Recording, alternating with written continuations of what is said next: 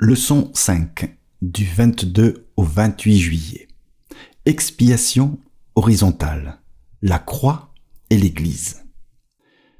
Sabbat après-midi. Étude de la semaine basée sur les textes suivants. Éphésiens 2, des versets 11 à 22, Romains 3, verset 31, Romains 7, verset 12, Ésaïe 52, verset 7, Ésaïe 57, verset 19, Jean 14, verset 27, 1 Corinthiens 3, des versets 9 à 17. Verset à mémoriser. Mais maintenant, en Jésus-Christ, vous qui autrefois étiez loin, vous êtes devenus proches par le sang du Christ, car c'est lui qui est notre paix, lui qui a fait que les deux soient un. Éphésiens 2, les versets 13 et 14. Vous êtes un non-juif, un grec, qui a appris à chérir le Dieu des Juifs. En fait, vous avez même abandonné vos nombreux dieux pour adorer le seul vrai Dieu. Tandis que vous avancez dans les magnifiques cours et les colonnes cannées du temple de Jérusalem, les échos de l'adoration appellent votre louange. Mais juste à ce moment-là, vous vous retrouvez devant une barricade de pierres s'élevant plus d'un mètre de haut. Gravé dans la pierre, ce message en latin et en grec, entre guillemets, que nul étranger ne pénètre dans l'enceinte du temple. Celui qui serait pris sur le fait serait responsable de sa propre mort qui s'ensuivrait. Vous vous sentez alors exclu, étranger et à part. Dans Éphésiens 2, des versets 11 à 22, la croix de Christ est présentée comme faisant une différence spectaculaire car elle détruit ce genre de murs et de barrières. Sur le plan vertical, la croix fait disparaître l'aliénation en réconciliant les humains avec Dieu. Sur le plan horizontal, elle réconcilie les gens entre eux. La croix supprime l'inimitié et apporte la paix entre juifs et non-juifs, en faisant d'eux, entre guillemets, une seule et nouvelle humanité. Éphésiens 2, verset 15, version Semeur. Ensemble, ils deviennent un nouveau temple, entre guillemets, une habitation de Dieu par l'Esprit. Éphésiens 2, verset 22, version Darby. Que signifie cette vérité pour nous aujourd'hui? Étudiez la leçon de cette semaine pour le sabbat 29 juillet. Dimanche. Rapprocher en Christ. Comparez Éphésiens 2 des versets 1 à 3 la première description que fait Paul du passé non juif de ses destinataires. Et Éphésiens 2 des versets 11 et 12, sur quoi met-il l'accent dans cette nouvelle description? Les non-juifs qui croyaient à présent en Christ et qui étaient donc des membres de son corps, l'Église était autrefois totalement séparée d'Israël et du salut offert par Dieu. Paul juge important qu'ils se, entre souviennent Éphésiens 2, verset 11, de ce passé. Ils étaient alors, entre guillemets, sans Christ, loin, le Messie d'Israël. Ils étaient, entre guillemets, exclus du droit de cité en Israël. Version second 21. Et ils étaient, entre guillemets, étrangers aux alliances de la promesse. Version second 21. Inconscients des promesses de salut que Dieu avait offertes tout au long de l'histoire du salut. Cette séparation d'avec Israël et du salut offert à travers Israël signifiait qu'autrefois ils étaient, entre guillemets, sans espérance et sans Dieu dans le monde. Éphésiens 2, verset 12. En outre, dans leur expérience passée, les non-juifs étaient pris dans une querelle monumentale avec les juifs. Paul donne une idée de cette haine tenace en parlant de l'un de ses symptômes, les injures les juifs parlaient des non-juifs avec dérision, en disant, entre guillemets, les incirconcis. Et les non-juifs, quant à eux, parlaient des juifs avec le même mépris en disant, entre guillemets, les circoncis. Éphésiens 2, verset 11. Éphésiens 2, verset 13, cependant, renvoie à présent à quelque chose de radicalement différent. Paul écrit, entre guillemets, mais maintenant, en Jésus-Christ, vous qui autrefois étiez loin, vous êtes devenus proches par le sang de Christ. Quand Paul décrit les croyants non juifs comme étant, entre guillemets, loin, il cite Ésaïe 57, verset 19. Entre guillemets, paix, paix à celui qui est loin comme à celui qui est proche, dit le Seigneur, je les guérirai. Éphésiens 2, versets 17 et 18. En Christ et par sa croix, les croyants non juifs ont pu s'approcher de tout ce dont ils étaient autrefois éloignés. Dieu, l'espérance et leurs frères et sœurs juifs. Voilà la bonne nouvelle suprême que sous-entend la description de Paul, le fait que la croix de Christ peut combler le fossé entre juifs et non-juifs, signifie que toutes nos querelles et nos divisions peuvent aussi être résolues. Cette bonne nouvelle nous invite à considérer les divisions qui existent dans nos propres vies et dans l'Église, et à réfléchir à la puissance de la croix pour les supplanter. De quelles conditions Jésus vous a-t-il racheté? Où étiez-vous quand il vous a trouvé? Où seriez-vous s'il ne vous avait pas trouvé? Pourquoi est-il important d'y repenser régulièrement? Lundi. La réconciliation, le don de Dieu à la croix. Car c'est lui qui est notre paix, lui qui a fait que les deux soient un, en détruisant le mur de séparation, l'hostilité, pour réconcilier avec Dieu les deux en un seul corps par la croix. Éphésiens 2, des versets 14 à 16.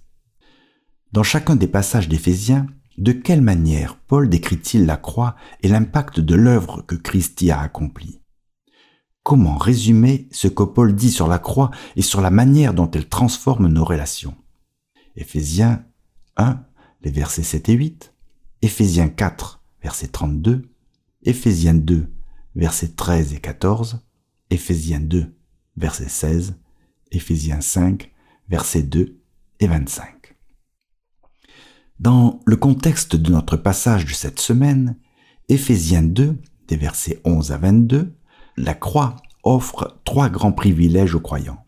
Premièrement, les non-juifs qui étaient, entre guillemets, loin de Dieu et de son peuple sont, entre guillemets, devenus proches. Éphésiens 2, verset 13 des deux étant désormais fils à la fois et filles de Dieu et frères et sœurs des croyants juifs. Éphésiens 2, verset 19. Deuxièmement, entre guillemets, l'hostilité. En grec, echtran, entre guillemets, inimitié, associé à ektros, ennemi. Entre croyants juifs et non juifs est elle-même tuée. Éphésiens 2, verset 16, version Darby. La croix de Christ supprime ce qui semblait être un état permanent d'hostilité et de guerre entre les ennemis jurés, des juifs et des non-juifs. Éphésiens 2, verset 17. Troisièmement, à la place de l'hostilité vient la réconciliation. L'objectif de Christ était de, entre guillemets, réconcilier avec Dieu les deux en un seul corps. Éphésiens 2, verset 16, Colossiens 1, des versets 19 à 22. À quoi ressemble la réconciliation? Imaginez une mère et une fille séparées depuis des années à cause d'une rancœur tenace. Imaginez cette rancœur balayée par une vague de grâce et de pardon. Et imaginez encore la réunion entre cette mère et sa fille. Voilà à quoi ressemble la réconciliation. La réconciliation, c'est ce que l'on vit au moment où un membre d'Église met de côté le problème qui le sépare de quelqu'un, qu'il reconnaît l'autre comme un frère ou une sœur bien-aimée et qui accepte ce qui a été offert. La réconciliation n'est pas un terme mécanique ni légal, mais un terme interpersonnel qui célèbre la guérison des relations brisées. Paul ose imaginer l'œuvre puissante de Christ sur la croix comme ayant un impact sur les relations non seulement entre les individus, mais aussi entre des groupes de personnes. Il l'imagine submergeant nos vies détruisant nos divisions, balayant nos querelles et renouvelant notre communion et notre compréhension mutuelle. Peut-être avez-vous besoin de mettre en pratique les principes mentionnés ici pour vous réconcilier avec quelqu'un. Comment vous y prendre? Mardi. Abattre le mur de séparation. Selon Paul, quelle action Christ a-t-il entreprise envers, entre guillemets, la loi avec ses commandements et ses prescriptions. Pourquoi a-t-il fait cela? Éphésiens 2, les versets 14 et 15. Paul fait probablement allusion ici à la balustrade ou barrière accompagnée de sa menace de mort qui entourait le parvis d'Israël dans le temple d'Hérode. Paul imagine ce mur tomber et les non-juifs avoir un libre accès pour adorer Dieu. Éphésiens 2, verset 18. La croix, dit Paul, abat ce genre de mur, car à la croix, nous apprenons que ces deux peuples, juifs et non-juifs, ne font qu'un en réalité. Certains croient qu'Éphésiens 2, les versets 14 et 15, enseignent que les dix commandements, dont celui du sabbat, ont été, entre guillemets, abolis ou, entre guillemets, mis de côté par la croix. Mais dans Éphésiens, Paul démontre un profond respect pour les dix commandements qu'il considère comme une ressource pour façonner le discipulat chrétien. Il cite le cinquième commandement, Éphésiens 6, les versets 2 et 3, et fait allusion aux autres, entre parenthèses, par exemple le septième, Éphésiens 5, des versets 3 à 14, des versets 21 à 33, le huitième, Éphésiens 4, verset 28, le neuvième, Éphésiens 4, verset 25, le dixième, Éphésiens 5, verset 5. Fermons la parenthèse. Ces mentions sont en harmonie avec les précédentes affirmations de Paul à propos de la loi. Romains 3, verset 31, Romains 7, verset 12. Il évoque certes le mauvais usage de la loi, mais il honore la loi elle-même et présuppose qu'elle est toujours en vigueur. Citer ces versets pour affirmer l'abolition des dix commandements est donc clairement une mauvaise interprétation de la pensée de Paul, notamment si l'on considère tous les autres versets de la Bible sur l'immuabilité de la loi. Au contraire, toute utilisation de la loi pour monter les juifs contre les non-juifs et notamment pour exclure les non-juifs d'un partenariat total au sein du peuple de Dieu et les exclure de l'adoration, serait anathème pour Paul et constituerait un mauvais usage de l'intention divine pour la loi. La, entre guillemets, loi, dans Éphésiens 2, versets 14 et 15, peut désigner deux choses. Soit les aspects cérémoniels de la loi qui divisaient juifs et non-juifs, entre guillemets, la loi des commandements qui consiste en ordonnance, version Darby, soit tout le système légal de l'Ancien Testament que l'on avait interprété, amplifié pour séparer les juifs des non-juifs. Quelle tension parmi les adventistes du septième jour ou parmi les membres de la chrétienté au sens large doivent être confrontées et réglées. Pourquoi notre amour commun pour Christ devrait-il suffire à vaincre ces tensions? Mercredi. Jésus prédicateur de paix. Comment Paul résume-t-il le ministère de Christ dans Éphésiens 2, les versets 17 et 18 Le concept de paix est important dans Éphésiens. La lettre commence et se termine par des bénédictions de paix, entre guillemets, de la part de Dieu notre Père et du Seigneur Jésus-Christ. Éphésiens 1, verset 2, Éphésiens 6, verset 23. Précédemment, dans Éphésiens 2, les versets 11 à 22, Paul avançait que Christ personnifie la paix, entre guillemets, car c'est lui qui est notre paix. Et cette paix, c'est sa croix qui l'a créée. Éphésiens 2, des versets 14 à 16. Christ ne se contente pas de détruire quelque chose, c'est-à-dire l'hostilité entre juifs et non-juifs. Éphésiens 2, versets 14 et 15.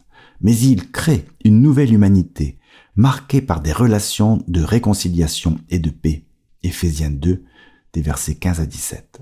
Cette paix n'est pas seulement l'absence de conflit, mais elle résonne avec le concept hébreu de shalom, cette expérience de plénitude et de bien-être, à la fois dans notre relation avec Dieu, Romains 5, verset 1, et avec les autres.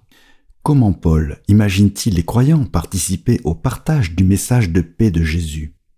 Éphésiens 4, verset 3, Éphésiens 6, versets 14 et 15, Comparez Romains 10, versets 14 et 15, et Éphésiens 2, versets 17 à 19, Ésaïe 52, verset 7, et Ésaïe 57, verset 19.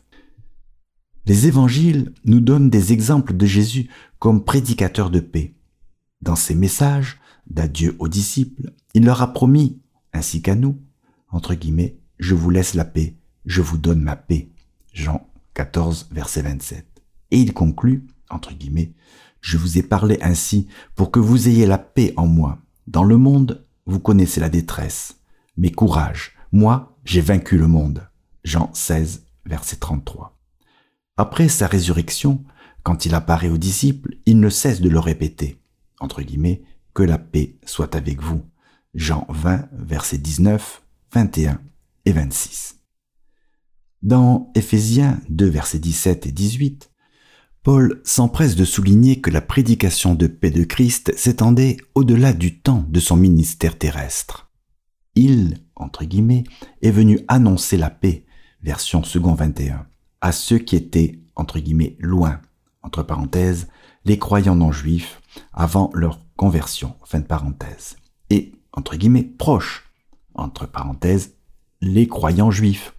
Éphésiens 2, versets 11 à 13. Fermons la parenthèse. Ayant accepté cette proclamation, tous les croyants font l'expérience d'une profonde bénédiction. Comment apprendre à être des prédicateurs de paix et non des agents de conflit? Dans quelle situation urgente pouvez-vous contribuer à apporter la guérison? Jeudi. L'Église, un temple saint. Quelle série d'images Paul emploie-t-il dans Éphésiens 2, des versets 11 à 22, pour indiquer l'unité entre juifs et non-juifs dans l'Église? En lisant Éphésiens 2, nous nous souvenons que les versets 1 à 10 enseignent que nous vivons en solidarité avec Jésus, tandis que les versets 11 à 22 enseignent que nous vivons en solidarité avec les autres en tant que membres de son Église.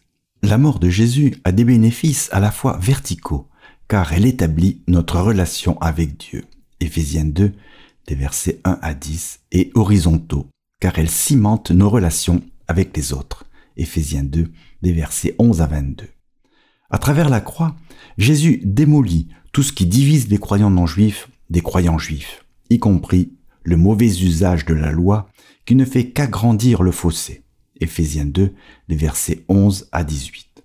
De plus, Jésus bâtit quelque chose, un nouveau temple extraordinaire composé de croyants.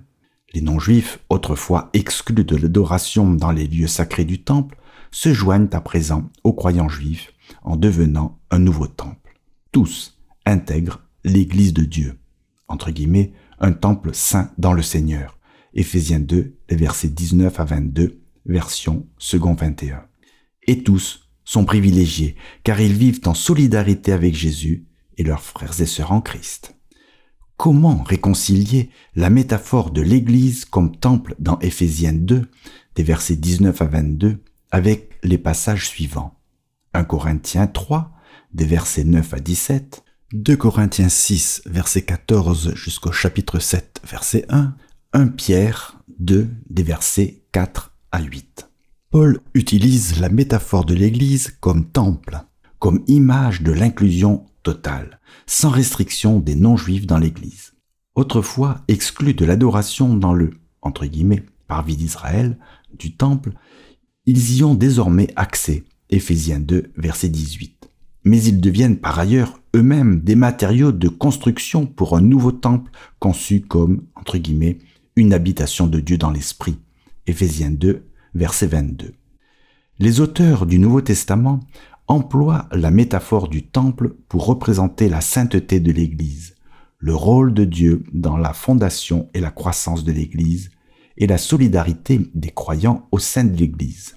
La métaphore est utilisée conjointement avec un vocabulaire biologique, Éphésiens 2 verset 21, où le temple, entre guillemets, grandit. Et l'accent est souvent mis sur le processus de construction, Éphésiens 2 verset 22. Vous aussi, vous êtes construits ensemble. Plutôt que d'avoir une image statique, l'Église peut reconnaître son identité en tant que, entre guillemets, temple du Dieu vivant. 2 Corinthiens 6, verset 16, version second 21. Vendredi. Pour aller plus loin. Étudiez attentivement ce préambule aux questions énumérées ci-après quel est le contexte spécifique dans lequel Paul écrit Éphésiens 2 des versets 11 à 22, tandis qu'il décrit les effets radicaux de la croix sur les relations humaines? Il parle des relations entre croyants juifs et non juifs qui sont ensemble membres de l'Église. Il exprime sa préoccupation. Il veut qu'ils comprennent et vivent leur statut partagé en tant que réconciliés, en tant que frères et sœurs de la maison de Dieu. Éphésiens 2, verset 19. Cependant, dans le contexte global de sa lettre, Paul décrit un objectif généralisé et d'une grande ampleur. Son thème est le plan grandiose de Dieu qui consiste à unir toutes choses en Christ. Éphésiens 1, versets 9 et 10. Et sa portée est telle qu'il comprend, entre guillemets, toute famille dans les cieux et sur la terre. Éphésiens 3, verset 15. Élément important. L'unité des membres au sein de l'Église, thème spécifique dont il s'occupe dans Éphésiens 3, verset 10, afin que la sagesse de Dieu dans sa grande diversité, en ceci qu'il a créé l'Église avec juifs et non-juifs, soit maintenant portée par l'Église à la connaissance des principats et des autorités dans les lieux célestes. En concrétisant l'unité que Christ a gagnée à la croix, les croyants doivent manifester que le plan suprême de Dieu, unir toutes choses en Christ, a déjà commencé. Leur réconciliation manifeste le plan de Dieu pour un univers uni en Christ. Il est donc pertinent de se tourner vers Éphésiens 2 des versets 11 à 22, qui est au cœur du contexte global d'Éphésiens, si l'on veut trouver des principes bibliques pour un sujet d'importance aujourd'hui, les relations entre groupes de personnes, peuples et Whitney. À méditer. Quels principes bibliques concernant les relations entre ethnies sont donnés dans Éphésiens 2 des versets 11 à 22 en quoi ce passage offre-t-il une approche caractéristique et christocentrée du thème des relations que les membres d'un groupe ethnique donné doivent avoir avec d'autres groupes. Étant donné le plan de Dieu pour l'avenir de l'humanité, Éphésiens 1, versets 9 et 10, Éphésiens 2, des versets 11 à 22, en quoi est-il important que l'Église règle ses problèmes et conflits internes entre groupes ethniques? Quels problèmes latents entre groupes ethniques qui sont trop souvent cachés et ignorés existent dans votre localité. Quel rôle positif votre Église peut-elle jouer en manifestant l'œuvre d'unification que Christ a déjà accomplie à la croix? De quelle manière pouvez-vous participer à cette œuvre?